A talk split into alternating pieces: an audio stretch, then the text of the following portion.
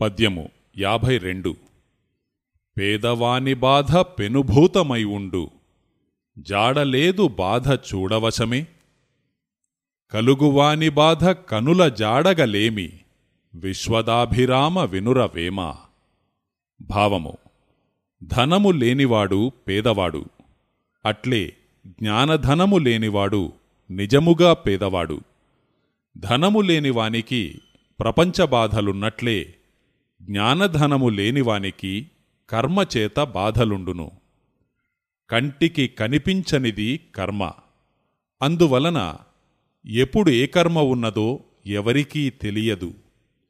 అనుభవించునప్పుడు మాత్రము బాధ తెలియును. కర్మ వలన కలుగు బాధను బయటివారు చూడగలుగుచున్నారు కాని కర్మ ఎదుటివారికి కూడా తెలియలేదు.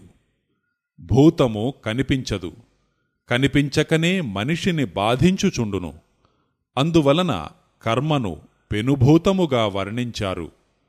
బాధకు కారణమైన కర్మను చూడచేత కాదు. కావున జాడలేదు బాధ చూడవశమే అన్నారు. ప్రతి బాధకు కష్టమునకు నష్టమునకు అట్లే మానవుని అనుభవమునకు కర్మ కారణమై ఉన్నది. జ్ఞానాగ్ని సర్వకర్మాణి భస్మసాత్ అన్నట్లు జ్ఞానమను అగ్నిచే సర్వకర్మలు నాశనమగును.